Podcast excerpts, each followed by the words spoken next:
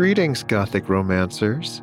It's time to return to Ashbury Manor and Beatrix Greene on Fear, Realms Horror Channel. Stanhope is dead. The manor has been taken over by evil, kind of like a Mart Club in our last outing together. And our heroes need to act fast if they're going to save themselves. Will James and Beatrix succeed at freeing the house from evil? Find out after this word from our sponsor.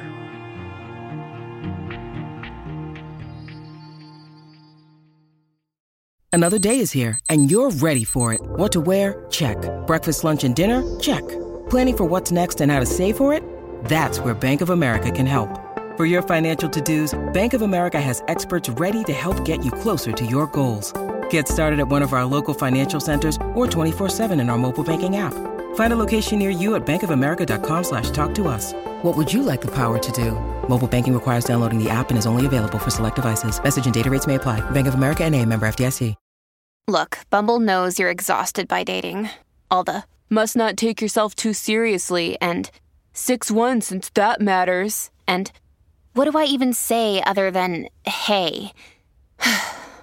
well, that's why they're introducing an all new Bumble with exciting features to make compatibility easier, starting the chat better, and dating safer. They've changed, so you don't have to. Download the new Bumble now.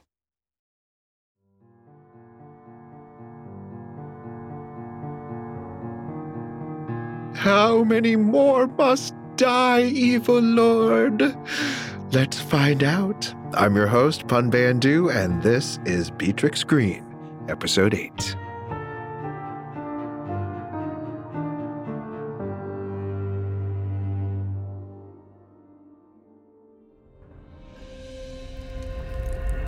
Let it be done.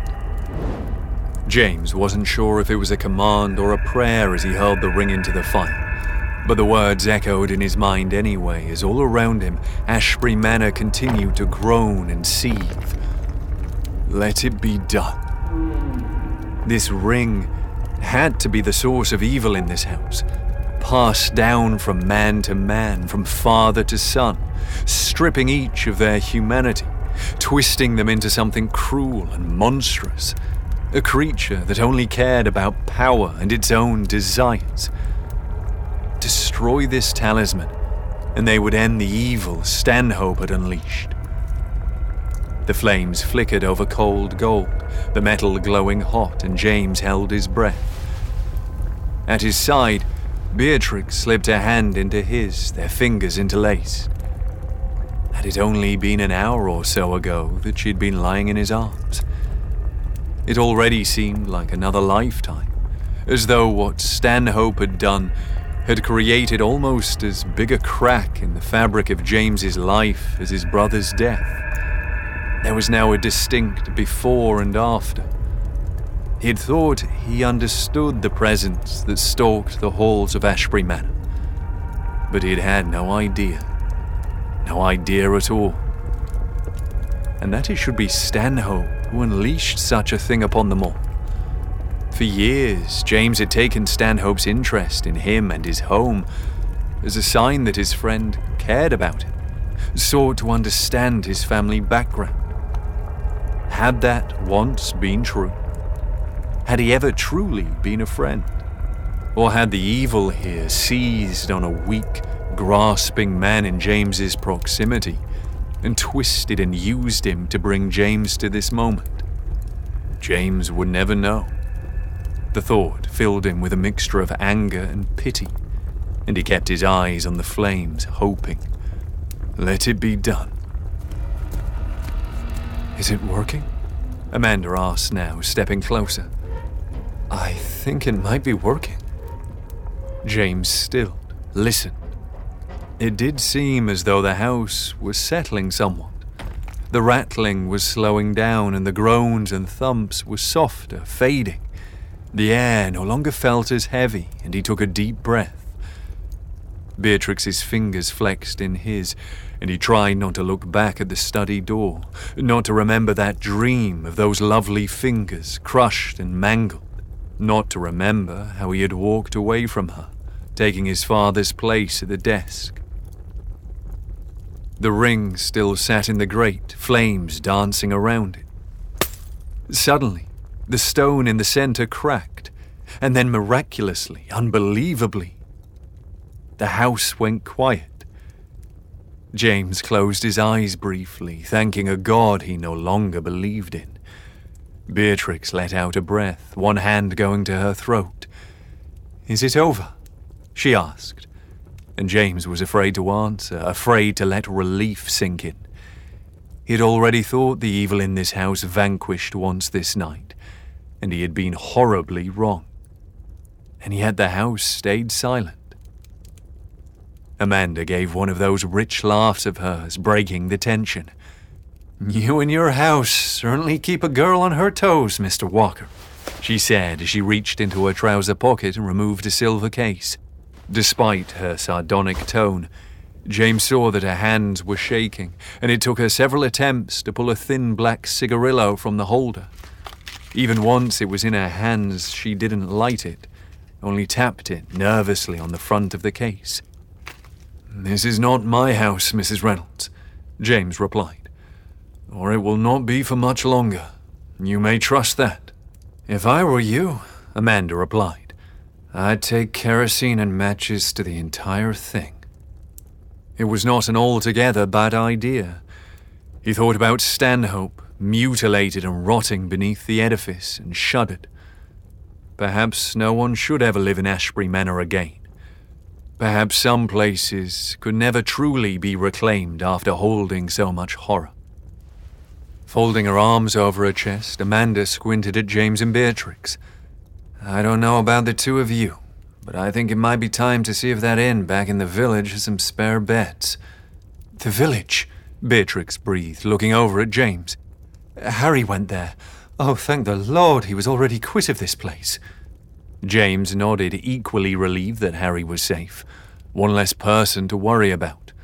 Wish I had followed him, Amanda said, tucking her hair behind one ear.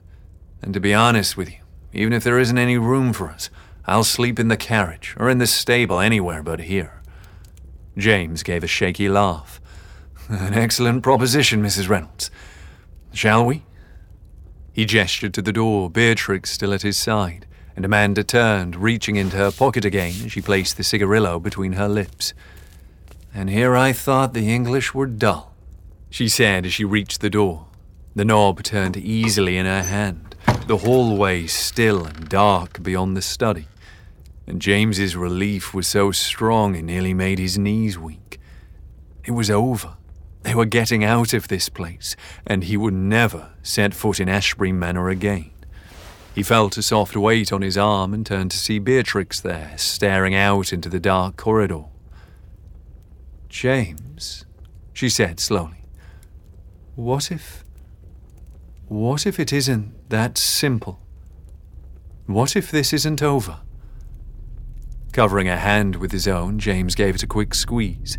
Then we'll run like hell for the door.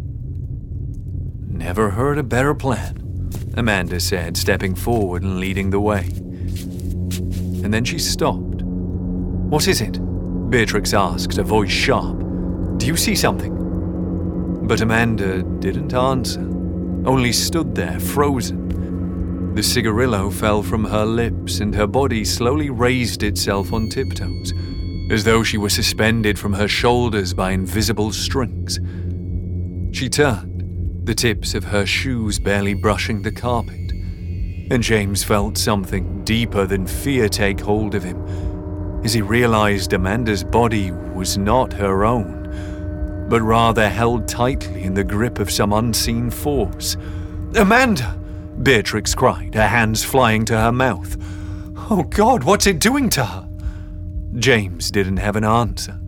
She dangled there, staring at the two of them with wide eyes, her face twisted in a rictus of terror.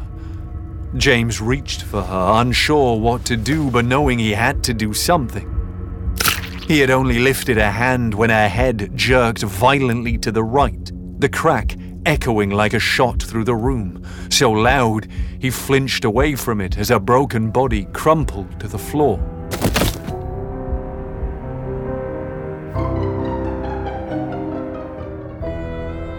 Beatrix could only stare at Amanda, dead on the carpet, the sound of her neck snapping still ringing in her ears. How could a woman as bright and vivacious as Amanda Reynolds be snuffed out so quickly, faster than a candle? What sort of evil had a hold over this place?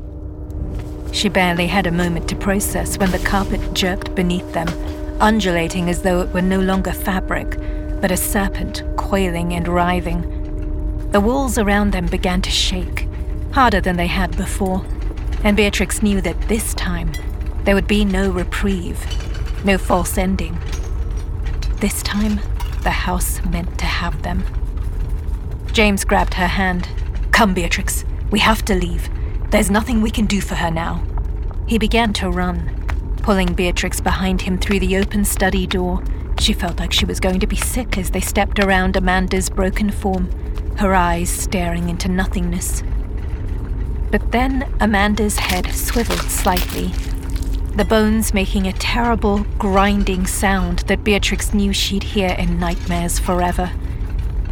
The eyes were still empty, but the lips parted, and while the voice that came out was Amanda's, there was a hollowness to it, as though she were speaking from a great distance. Mine. It sighed, and Amanda's lips twisted into a grin blood slowly dribbling from the corner of her mouth.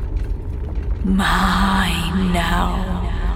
No matter how far you run, nowhere to hide, Albie. Not this time. Bile rose in her throat as Beatrix jerked her head away from the abomination this house had made of Amanda. She saw a muscle clench in James's jaw as he pulled her from the room. Beatrix stumbled as they turned into the hallway, her hand dropping from his. The paintings rattled on the wall. One, showing a scowling man in blue velvet, fell to the floor, the sudden crack of its frame breaking, making Beatrix's stomach roil, reminding her of the sound of Amanda's neck as she. No, no, she couldn't think of that. She had to keep moving, no matter the fear and the grief.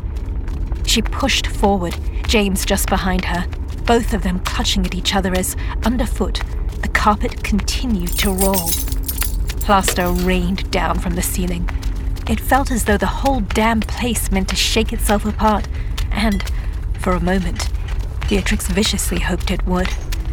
Let it be nothing but rubble, even if she were caught in it. It might be worth it, just to put an end to this wretched place. But even as the thought occurred to her, something else welled up inside her chest something fiercer and stronger. This house will not have me. It has taken enough. So she pushed on, even as the walls began to bend and bow around them. And then, hands. Gaping at the wall, Beatrix watched as hands reached out from behind that rancid floral wallpaper, grasping at them, at her, the fingers curling like claws and they were everywhere, as though dozens, perhaps hundreds, were trapped behind those walls, pushing their way out, or perhaps meaning to pull her in. These halls were like a labyrinth. With every step she took closer to the front door, it felt as though she were moving backward, sinking deeper into the house. The walls seemed to breathe in and out, pressing so close she could feel the tips of those ghostly hands skating against her skirts. It made her feel as if she were being swallowed, consumed. Deeper and deeper she seemed to go into the belly of the beast. Hey there, this is Justin Bartha. I made a funny new podcast, King of the Egg Cream. It has the greatest cast in the history of podcasts with actors like Lewis Black. I'm torn by my feelings for two women. Bobby Cannavale. You can eat it, or if someone hits you, you can put it on your cut. Melanie Lynskey. I wonder what these marvelous things are that look just like boiled chicken feet. Jason Ritter. I can break things and pick locks and kill people. Michael Stuhlbarg. The whole point is to inspire people that they should make themselves better. Ari Graynor. No, don't whet its appetite. What are you, an idiot? Me, Justin Bartha. That's not just any egg cream, that's a Lemke's special. And all narrated by the hilarious Richard Kind. This is the story of Harry Dalowitz and how he rose from nothing to become New York's King of the Egg Cream. So if you like funny true stories, come listen to King of the Egg Cream, available wherever you get your podcasts. Beatrix turned a corner and stumbled again, feeling one of those hands against the side of her head, fingers curling to clutch her hair, and she swallowed back a scream. The fingers were cold, damp. She fought them off desperately. Across from her, one of them had hold of James's collar. He twisted violently, breaking out of its grasp, but she saw his eyes go wide with the same terror that was coursing through her. There was a faint sucking sound, a tug as the hands pulled her closer to the wall by her hair, as though it would absorb her. The wall felt sticky, slimy. Her temples slicked with something she did not want to investigate. Beatrix used all her strength to wrestle her hair out of its grip. With a yell, she fell forward into James's arms. She grabbed his hand and scrambled up, not pausing for a moment. They ran and kept running, despite the stitch forming in her side and the hands reaching from the walls. Beatrix nearly cried out with relief when they rushed into the drawing room out of the hallway. She took a shaky breath, trying to collect herself. The front door was just beyond the drawing room's other entrance, tantalizingly close. It called to her like a lighthouse, a beacon amidst the terror. The front door. James swallowed. It might not open. We've tried, Beatrix. It will be sealed shut just as before. She turned to him, placing her hands on either side of his face, forcing him to look into her eyes. We will get out of this house, James Walker. We will find a way. James exhaled and nodded, pulling her close, kissing her roughly on the mouth. When he let go, Beatrix squeezed his hand and took a step toward the door on the opposite side of the room, feeling James's steady presence at her back as she moved closer to escape. As she drew near, she became aware of a glow just out of sight, as though a fire were burning to the left side of the door. Beatrix dimly wondered if something had caught alight. She remembered Amanda's words about kerosene and matches. Oh, Amanda, when I get out of here, I will dance on the ashes for you. I promise. Just let me get out first. She rounded the corner. The glow grew brighter. So bright, Beatrix had to lift her hand against the glare. The heat washed over her in waves. And what she saw nearly brought her to her knees. For the first time that night, she truly screamed, the sound tearing from her throat.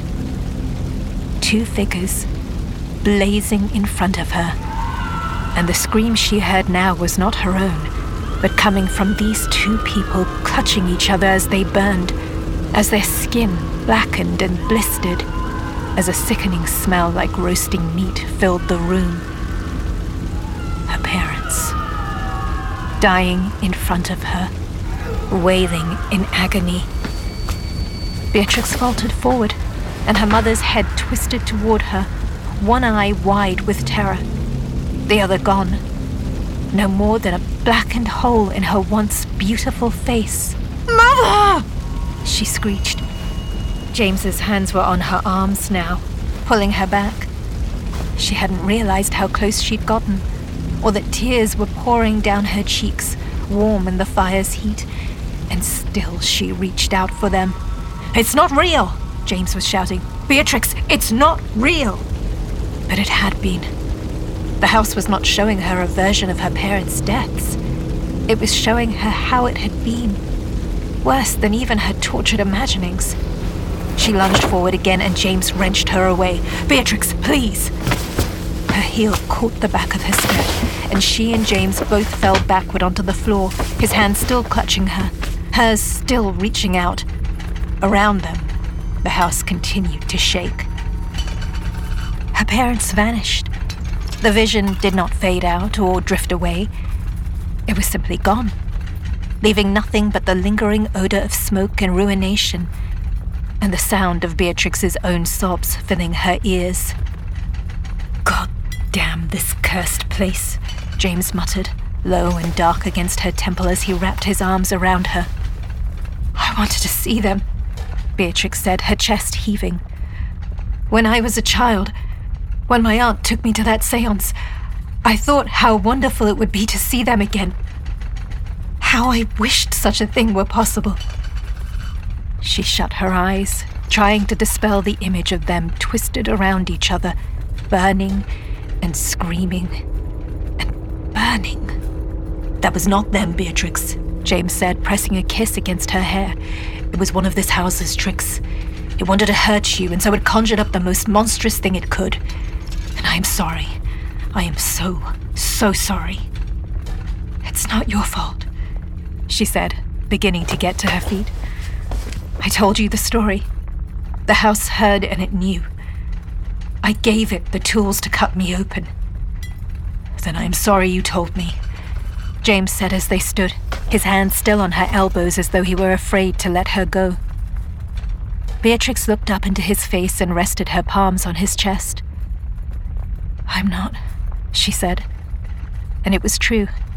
She would have given anything not to witness what she just had. But she was not sorry she had told James the most painful part of her past.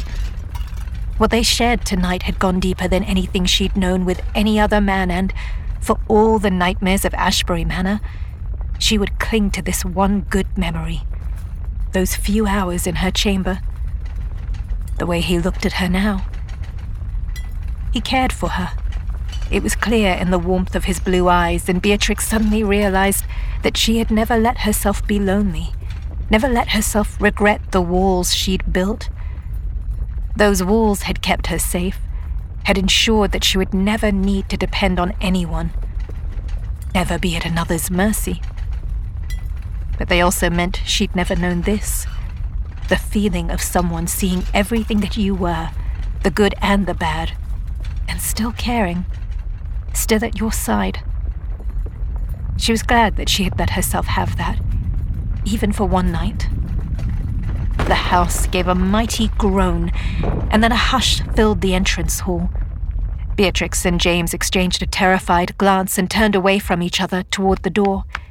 Beatrix rushed over, but the door did not budge, even as she yanked on the knob. She knew deep down that James had been right, that of course the house had trapped them. Something in her plunged perilously close to despair. They had to get out. There must be some way, some trick they hadn't tried. She turned back to James, ready to ask, only for the words to die in her mouth as she saw his rigid posture, his stare fixed upon the staircase. And then Beatrix understood that Ashbury Manor had further cruelties in store for them.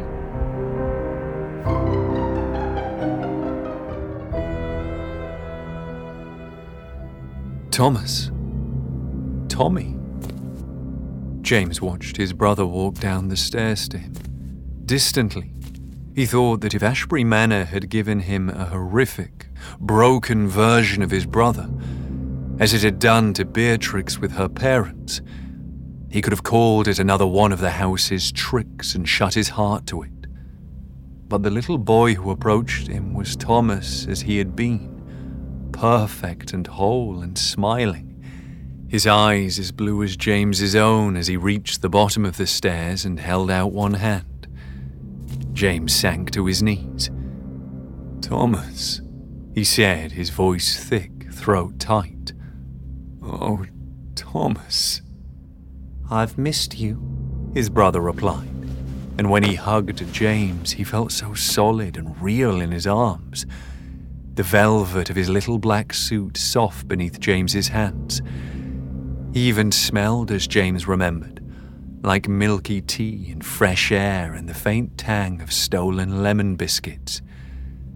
His brother pulled back from him, still smiling. Have you come to stay with me? Tommy asked, his voice heartbreakingly innocent and hopeful. James, he heard Beatrix say from behind him, her voice gentle, her touch soft on his shoulder. James, you know it's not real. Thomas didn't even look at Beatrix, didn't seem to see she was there. If you had let Mother find you, I wouldn't have been alone here, Thomas said. We could have played together every day. Wouldn't that have been nice? Yes, James whispered, his eyes filling with tears. His little brother, his precious baby brother, who had died while James, who should have protected him, had huddled in the dark, afraid. And now Thomas had been stuck here all these years, in the dark of this house. He would not abandon him again. James, Beatrix said again, and her fingers tightened on his jacket as he stood up, his eyes still on Thomas. The house had gone utterly still around them, quiet as a tomb. And James understood that there was no escape. Not for him. Ashbury Manor would not let Beatrix go until James gave it what it wanted himself. And so he would stay. He would take up the curse of his family's bloodline. And at last, this could all be over. James turned to face her, and Beatrix almost gasped at the hollowness in his eyes, the defeat that radiated off him, even as he took the little boy's hand.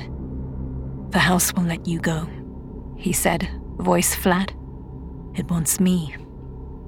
He looked down at the boy, and Thomas can't be alone.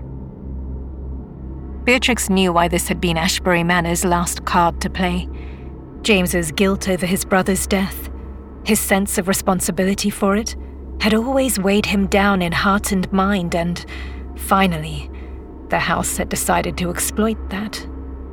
James, please, she said, echoing his earlier plea to her as she stepped forward, reaching for him. But James only shook his head. I will stay, he said loudly, clearly. It won't try to stop you now. You can live your life free of this place, free of me and all this bloody darkness. Go, Beatrix. Behind her, she heard the front door creak open. She whirled, staring out into the night.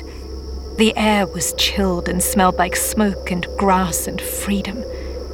Maybe the door would slam shut on her the moment she approached, but she felt that James was right, that this was what the house truly desired.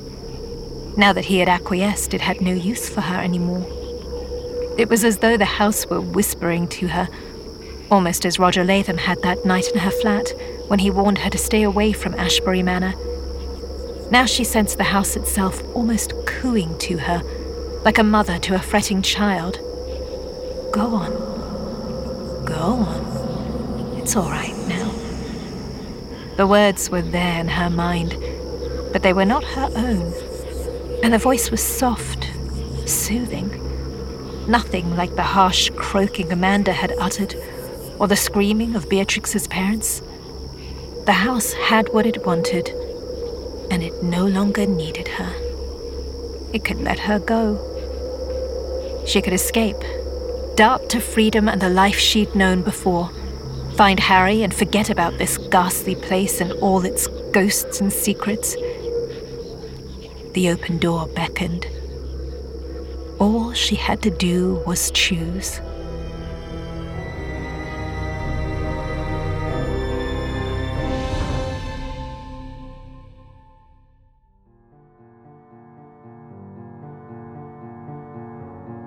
Well, this episode is a lesson.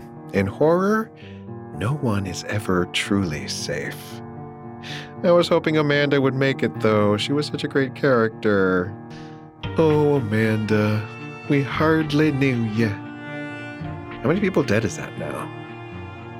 Fun fact the writer's room, while they had rented that house in the South that I told you about in the previous episode, they were watching Crimson Peak in that house.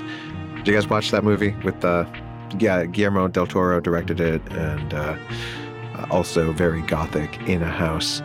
Um, and so they watched it to get in the right mood. And uh, yeah, that was it. That's it. That's all I have to tell you. That's the fun fact. but I did look up actually, there were nine murders in that movie, nine bodies counted. So um, we got a ways to go, perhaps. Beatrix has some choices to make now. Come on back next time to see what she does in the final episode of Beatrix Greene. See you then. You're listening to Fear, Beatrix Greene, created and produced by Realm, your portal to another world. Listen away.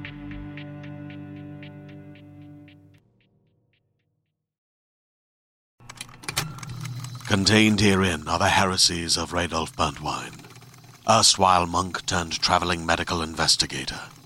Join me as I uncover the blasphemous truth of a plague ridden world that ours is not a loving God, and we are not its favored children. The Heresies of Radolf Burntwine, coming January 2nd, wherever podcasts are available.